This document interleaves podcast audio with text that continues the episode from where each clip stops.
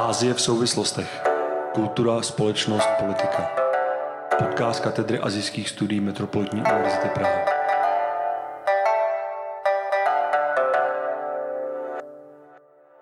Vítáme vás u dalšího dílu podcastu Ázie v souvislostech. Dnes jsme si pro vás opět na rozehřátí připravili pár zajímavostí. Tentokrát z Bali, Filipín a z Japonska. Hlavní část podcastu o současné situaci na Šrí Lance pro vás připravili Aleš Karmazín s hostem pro dnešní díl Zuzanou Hrdličkovou. Přejeme vám příjemný poslech a pojďme na rychlý přehled zpráv. Filipíny ke konci dubna následovali Větnam, když stáhli skin americký snímek Uncharted, kde hrají Tom Holland a Mark Wahlberg. A to kvůli scéně, v níž je vyobrazena mapa, která zobrazuje sporná území v Jihočínském moři. Mapa obsahuje tzv. linii devíti čar, což je označení používané pro vágní vytyčení teritoriálních požadavků Čínské lidové republiky v oblasti Jihočínského moře, tedy oblast, na jejíž území si dělají nároky mimo Větnam a Filipíny i Tajvan a Brunei a Malajzie. Scéna je dle filipínského ministerstva zahraničí v rozporu s mezinárodními zájmy. Znepokojení filipínských i větnamských oficiálů je ale zdá se celkem na místě, neboť v roce 2016 rozhodl arbitrážní tribunál v Hágu, že čínský nárok na tato území je neplatný. Tohoto případu se Čína neúčastnila a rozhodnutí překvapivě odmítá uznat. Scéna z filmu se spornou mapou by šla poměrně snadno graficky zeditovat, nicméně otázkou zůstává, zda jde produkčnímu týmu filmu Uncharted o jakoukoliv geografickou přesnost či o prostou řeč čísel. Přeci jen tržby v kinech miliardové Číny se promítnou v součtu pokladen o trošičku jinak než v těch z Větnamu či z Filipín.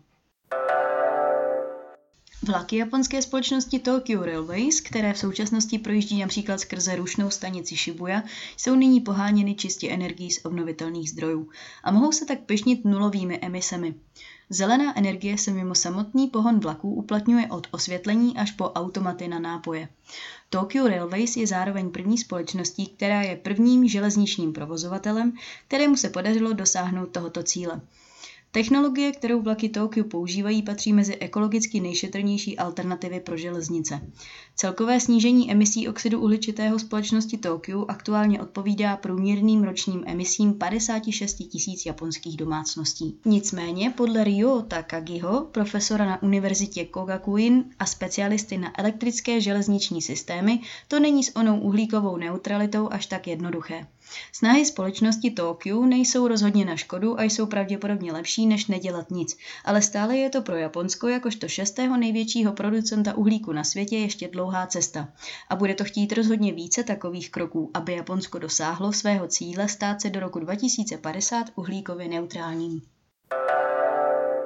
Kanadský herec Jeffrey Cragen se na vlastní kůži přesvědčil o tom, co může potkat úplně každého, pokud nedbáme tradic, zákonů či různých opatření při dovolené v cizích zemích. Pokud se jedná o kulturní fópa menšího rozsahu, místní jistě na poprvé prominou. Nicméně, pokud se například rozhodnete do půl těla obnažení tančit na posvátném místě, jakým je sopka Batur na Bali, nemuselo by vám to stejně jako tomuto samozvanému wellness guruovi tak úplně projít. Za svůj pokus o rituální tanec Haka, který zvětšnil na sociálních sítích prostřednictvím videa, mu teď hrozí balíské úřady vyhoštěním a zákazem vstupu na půdu ostrovního státu v nejbližší dohledné budoucnosti. S deportací to však není v jeho případě úplně jednoduché. Tamní aerolinky se jaksi zdráhají pomoci, neboť Cragen není očkovaný proti COVID-19. Zdá se, že i přes tvrzení, že netušil, že je hora posvátná, bude muset herec studia alternativní léčby osteo osteoporózy odložit na neurčito. Nevědomost zkrátka v některých případech tak úplně neomlouvá. Vítám posluchače a posluchačky eh, našeho podcastu u našeho hlavního rozhovoru, eh, který se tentokrát bude točit a zabývat situací na Sri Lance. Sri Lanka zažívá přibližně v posledním měsíci velké občanské protesty proti vládě eh, tamnějšího prezidenta Gotabi Rajapaksi.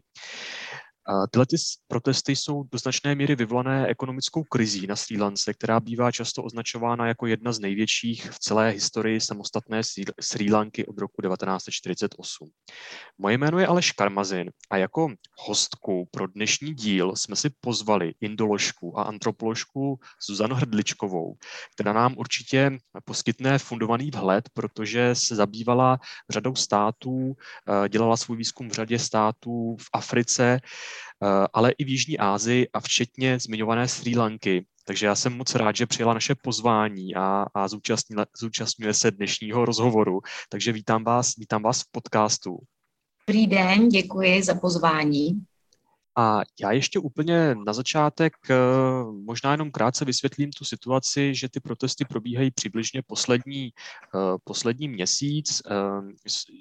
Eh, tím hlavním terčem těch protestů je ten srílanský prezident Gotabia Rajapaksa. A jeden z těch důvodů, který bývá nejčastěji uváděn, je vlastně ekonomická krize na Sri Lance která je do značné míry vyvolaná tím, že vlastně devizové rezervy, že ten stát vlastně přišel o devizové rezervy. A mě by zajímalo, jestli vlastně souhlasíte s tohletou interpretací, která se takhle objevuje v těch eh, běžných médiích. A jestli je to opravdu ten hlavní důvod, případně jestli tam jsou nějaké ještě další důvody, které bychom tam k tomu mohli přiřadit, protože často ty krize opravdu mývají eh, těch důvodů několik, tak eh, jestli byste nám mohla zkusit osvětlit ty příčiny.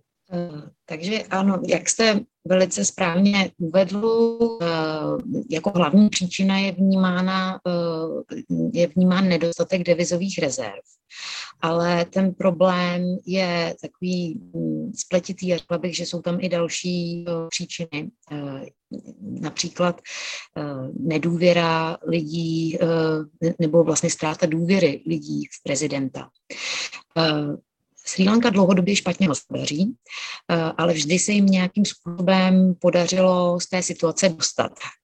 Eh, stávající straně, eh, Sri Lanské národní straně a zejména rodině Rajapaksů, kteří jsou s té stranou spojení, je vyčítáno, že dlouhodobě propagovala zájmy bohatých, a ti Paxové se vrhali do nesmyslně bohatých, eh, ne, ne, pardon, nesmyslně bombastických projektů, jako příklad bylo řízení druhého mezinárodního letiště v Matale eh, či zřízení přístavního města v Kolumbu.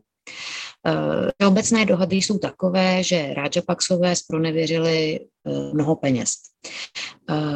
Také reakce na COVID byla mm, velmi razantní a podle některých mých strojů až hysterická.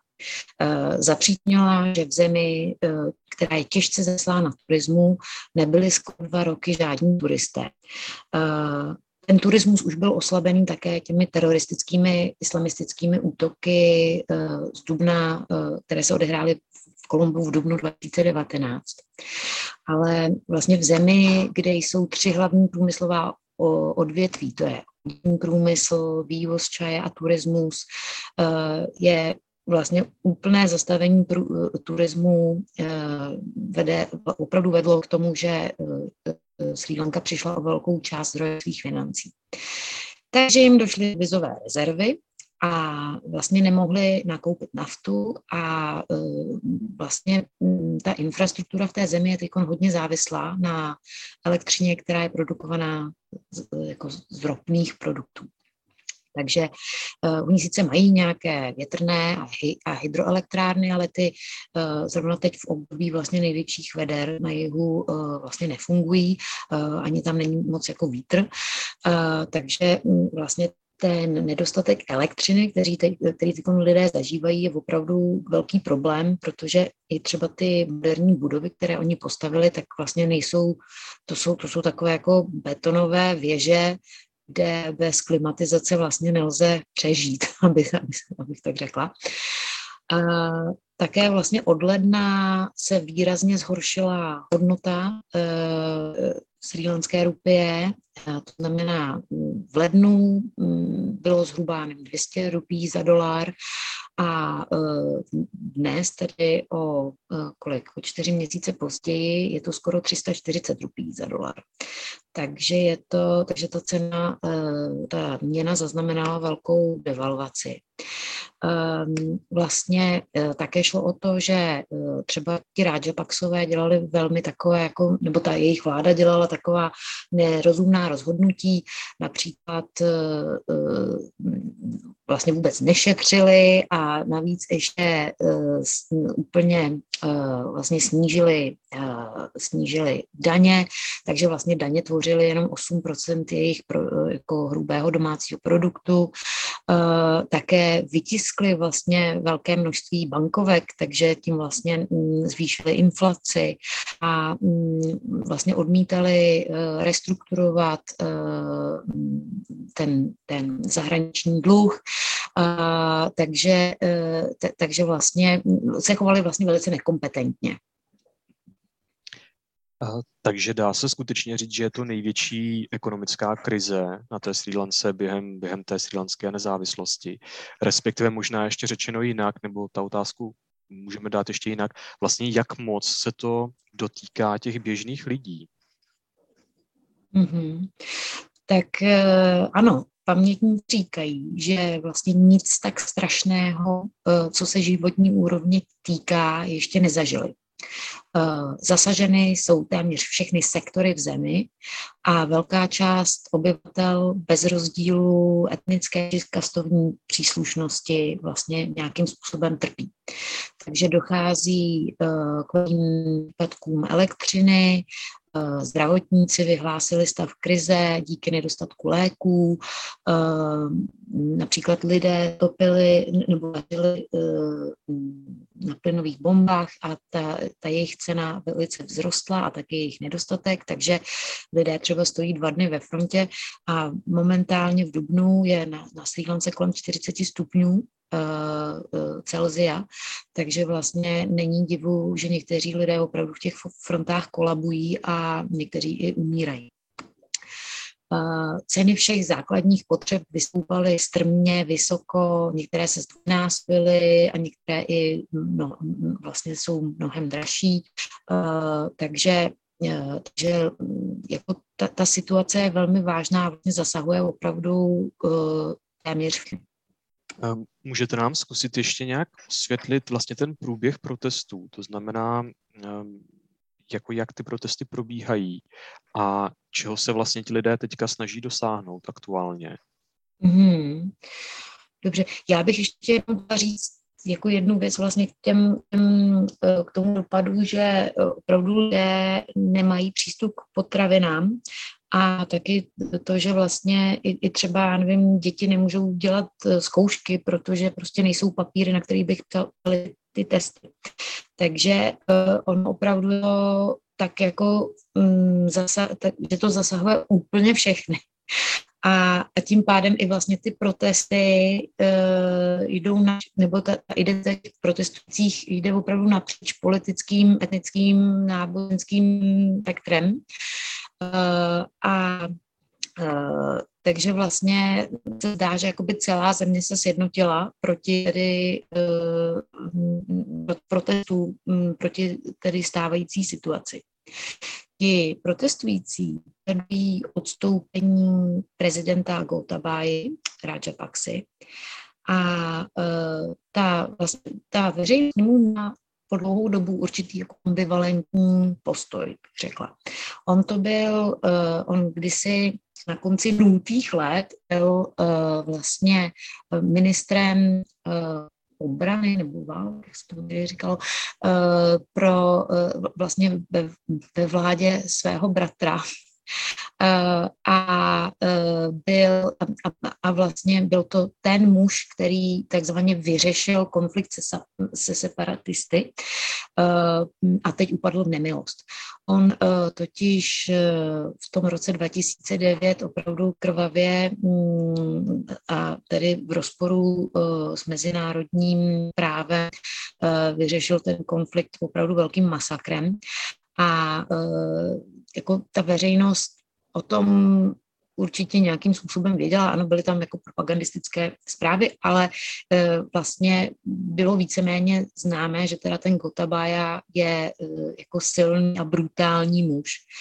A e, díky tomu, že porazil ty separatisty, tak vlastně veřejnost svým způsobem ty jeho prohřešky přehlížela. A takhle, po válce nějakou dobu vládla uh, i vláda UMP, takže jako um, opoziční, uh, kde byl prezident Maithripala Sirisena a premiér Ranil Vikramasinghe, ale ta se ukázala jako také skorumpovaná, měly tam jako určité skandály. Uh, a takže Paksové se dostali zpět k moci uh, s tou uh, šrýlanskou teda národní stranou. K tomu jim do určité míry pomohly i právě ty velikonoční útoky v roce 2019, protože vlastně oni, ten Gotabaya říkal, já jsem, já jsem vás ochránil před separatisty, tak se mnou budete v bezpečí. No a když vyhráli volby, tak pak přišel covid a to byla vlastně poslední tečka, kdy oni vlastně ten covid um, jako nezvládli úplně asi dobře, tak jako no, se, to nám, se nám to všem říká, ale um, ale tam jde taky o to, že vlastně ten Gotabaya během posledních dvou let uh, změnil ústavu, uh, posílil své pravomoci a dal vysoké posty ve vládě pěti členům vlastní rodiny včetně svého bratra Mahindy Rajapaksy, který byl prezident jako v těch, v těch nultých letech. A teď je Mahinda Rajapaksa vlastně ministerským předsedou. Takže je to vlastně celý jeden klan ovládá, ovládá Sri Lanku docela silně a ty protesty se vlastně, ty protesty řekly, že už ne, že už tady to, že už vlastně nechtějí vládu těch Rajapaksů. Když říkáte, že ten Gotabia je vlastně takový eh, vlastně jako silný vůdce, takový ten, který si buduje tu, tu image nebo i tu, má tu osobní historii toho vlastně silného politika, tak jak reaguje na ty protesty? Eh, dá se tam zaznamenat nějaké, nějaká snaha jako nějak tvrdě potlačit ty protesty nebo jaká je ta jeho reakce? No, co jsem teda mo- měla možnost sledovat to potlačování těch protestů někdy bylo docela jako mm, drsné, ale e, jako mm, on, um, takhle ten prezident se bojí, že bude trestně stíhán za své zločiny, jo? Takže, takže se vlastně uh, brání zuby nechty. Uh, a vlastně my ještě nevíme, zda ty protesty už kulminovaly nebo ne, je to těžko říci, protože vlastně, jak jsem říkala už předtím, lidé z různých koutů politického spektra jsou sjednocení v odporu proti němu. Takže, uh, takže jako zatím je těžko odhadnout, jak to se dopadne. No. Hmm.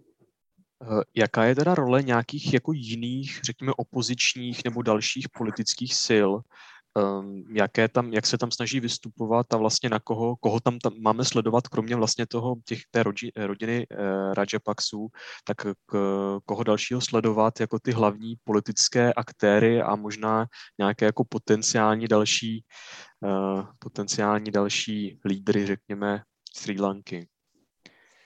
Jo, mm, no tak to je tak tam jsou ty tradiční vlastně politické strany, eh, jako je eh, UNP, tedy jako eh, Sjednocená národní strana, tak je tam vlastně Tamilská národní aliance, takže ti vlastně připraví ta opozice dohromady, vlastně připravuje hlasování o důvěře v tu mm, SLP stranu v parlamentu a cílem cílem té opozice je, aby ten prezident buď teda odstoupil, anebo aby přijal legislativu, která redukuje jeho pravomoci.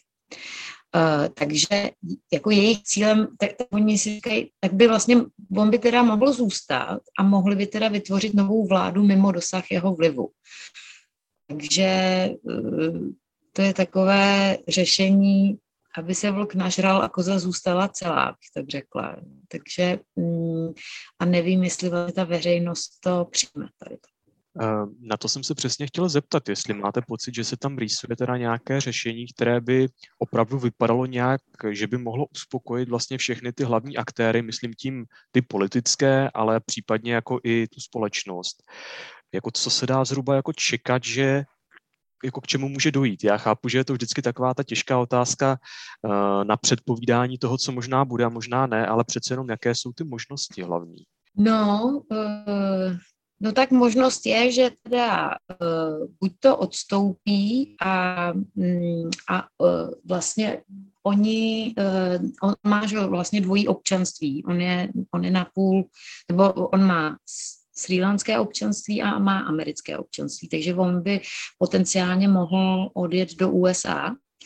Uh, a je otázka, jestli potom, kdyby to šlo o nějaké stíhání, jestli by ho USA vydali nebo nevydali.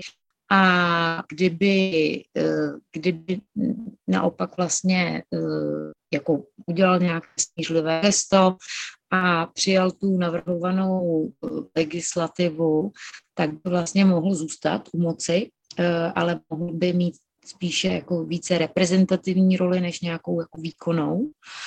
A takže to je, to je druhý scénář. No a třetí, mm, e, třetí je ta velká neznámá, to je ten faktor X, bych tak řekla, protože um, třeba tady jsou proti těm předchozím uh, v dějinách té země nové i tím, že vlastně uh, Eh, tak jako organicky vznikly a jako ne, nedivila bych se, kdyby v tom hrály i roli jako sociální média, jako, jako vlastně ty technologie komunikační novodobé, takže je možné, že prostě uh, vlastně i ti protestující jsou, hodně často jsou mladí a vlastně říkají, ale jsou i vlastně mezi nimi i starší lidi, to jako, ale vlastně um, říkají, že mají vlastně um, jakoby uh, už už nechtějí nekompetentní politiky, kteří vlastně nevědí, co dělají,